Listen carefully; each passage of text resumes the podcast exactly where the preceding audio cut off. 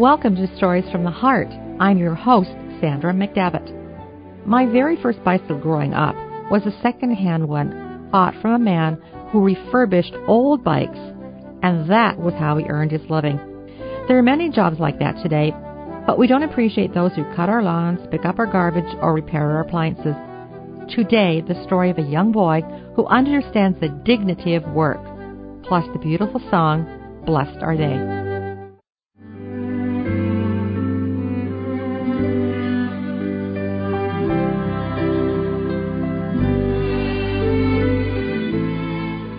The 7-year-old boy down the street amazes me, and I consider him a genius. When I first saw Trevor, he was bent over a red bicycle, tugging at a rusty chain, trying to feed it back into the track. Although I offered to help, he shook his head in refusal, then frowned with a deep determination. Finally, he succeeded in the task, and within seconds, he was gone, riding triumphantly down the street. The second time I saw Trevor, he was crouched over a blue bicycle, staring intensely at the rear wheel. He cranked the broken pedal forward, spinning the wheel wildly. He squeezed the brakes hard and nodded his head, then straightened out a crooked piece of metal. He smiled and then hopped on his bike and disappeared. Poor kid, I thought. The red bike was a lemon, and now he's stuck with another one. The scene reminded me of my own childhood. After my father left, I had to share one bike with 3 siblings. The only pair of pants I owned were torn at the knee, like Trevor's pants, and I wondered if adulthood would be kinder to him than it had been to me. Still, without money to buy a car, I relied on my bike for transportation, struggling to find work. I offered a prayer for the little boy, then turned towards my apartment door to go back inside. Just then, my neighbor poked her head out of her doorway. "He lives down there," she said as she motioned to the corner. "They moved in last week. If you think his bike is in bad shape, you should see his father's truck. I wouldn't be surprised if they have rats living under the porch. Someone should make them clean up the yard." She reminded me of complaints in my last neighborhood. Without money, my leaves piled up, blowing into other lawns. I couldn't afford a lawnmower, so weeds flourished among overgrown grass. Health problems prevented me from working outdoors, which I truly enjoyed. No one offered to help me. Unable to cope, I moved into an apartment in a new neighborhood, with yard maintenance contracted out by the landlord. I hoped the neighbors wouldn't notice my financial problems and leave me in peace, or else they would notice, affording me patience and help. My neighbor across the street hadn't shown interest in meeting me until now, as she chattered away, warning me of impending disaster. "That boy is going to get hit by a car. I hope it doesn't happen in front of my house." "He seems to have quick reflexes," I said, "and not much traffic on this street." "That's not the point. The father can't even take care of himself, and I've never seen him in clean clothes." "Maybe he's a car mechanic," I suggested. "Ha, I don't even think he works. He's outside every day rummaging through his junk, probably looking for another piece of rust to pass off as a bike." "Have you met him in person?" I asked. "I don't need to. I can clearly see what kind of people they are." "Oh," I asked, "and what kind is that?" "You know, poor people." Ouch! I politely excused myself and headed indoors. It wasn't supposed to be a wet summer, but the rain came anyway. The roads were too slippery for bike riding, so I struggled as I walked, weighed down by wet clothes and heavy bags of groceries. I forced a smile whenever my neighbors drove by, waving at me without offering a ride. When the sun did finally show its face, I hauled my bike into the front yard to tighten the bolts and oil the chain. I didn't notice I was being watched until I heard a young voice call out, "What you doing?" It was Trevor, the boy from down the street. He was standing on the sidewalk with a yellow and black bike. "I'm getting ready to ride," I answered. "What are you doing?" "Testing this bike for my dad." "Testing it?" "Yes, he fixes things and sells them, and I do the bikes for him." "I thought that was your bike." "No, none of them are mine. I'm getting them in shape to sell so I can save up money to buy a good one for myself." "You know how to fix anything else?" "Oh, sure. I can fix radios and all kinds of stuff." "Really?" And yes, he really could, I found out later. "You know we're poor, right?" he asked, without any hint of shame, and I nodded.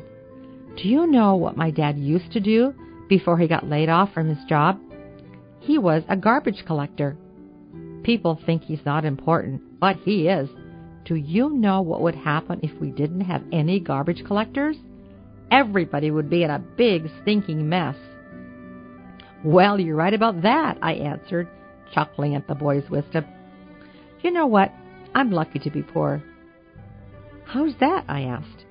"Well, rich kids pay me to fix their bikes. They never learn how to do anything for themselves. To solve problems, you know. They spend all their time figuring out other things while I'm busy figuring out how to fix bikes. They're not smarter or better than I am. We're just different. Well, it could be I'm a little smarter than they are." "How's that?" "Because when they're adults, they'll be spending all their money and I'll be collecting it. They'll have to hire me to fix their cars and boats and everything. Poor people are really valuable to rich people, you know. Without us, they wouldn't be rich." Well, somehow I couldn't argue with Trevor's philosophy. I thought about the surgeries and doctors canceled outside our local hospital because of a nursing assistant shortage. A nearby packing plant closed when poorly paid workers went on strike. A large bank found themselves in a predicament until computer workers fixed their machines. And food prices soared when hard-working farmers suffered through a drought. When I finally met Trevor's father, I was impressed by his likable, helpful personality. As soon as he found out I didn't own a vehicle, he insisted I contact him any time I needed a ride. During one of those trips, he described his work, landscaping yards and hauling appliances to the local dump. "The pay isn't great," he said, "but it's honest work. I don't charge seniors any fees. Instead, I keep whatever I remove. Some of it's good, enough to sell after I clean and fix it." Pointing to the rust eating away at his door, he joked, "Good thing this is an old vehicle. Some of the seniors would have a cardiac arrest of guilt if their stuff scratched a new truck." I could easily see where Trevor's positive outlook on life came from. The young boy's words stuck inside my head. Poor people are really valuable. I felt grateful for students cleaning dishes in restaurants and helpful cashiers pointing out directions. I even offered a cold drink to our garbage collector. Most of all, I thank God for sending me a wise little boy to cheer me up and give me back a sense of human dignity. In spite of living in poverty, my life truly seemed worthwhile. I no longer felt the need to hide my circumstances from anyone, including my neighbors. When my neighbor's husband had trouble finding any store that stocked a small but necessary part to fix his washing machine, he stood outside and scowled. "Imagine that," he said. "This big, expensive machine does everything.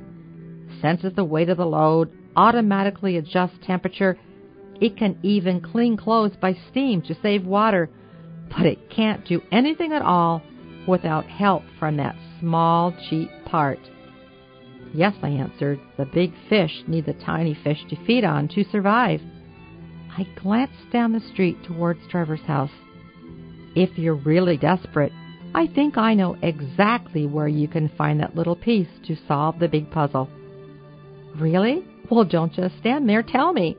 And so I did.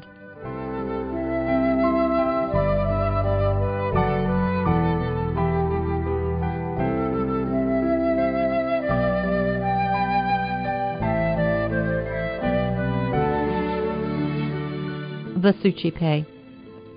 Receive, O Lord, all my liberty. Take my memory, my understanding, and my entire will. Whatsoever I have or hold, you have given me. I give it all back to you, and surrender it wholly to be governed by your will. Give me only your love and your grace, and I am rich enough, and ask for nothing more.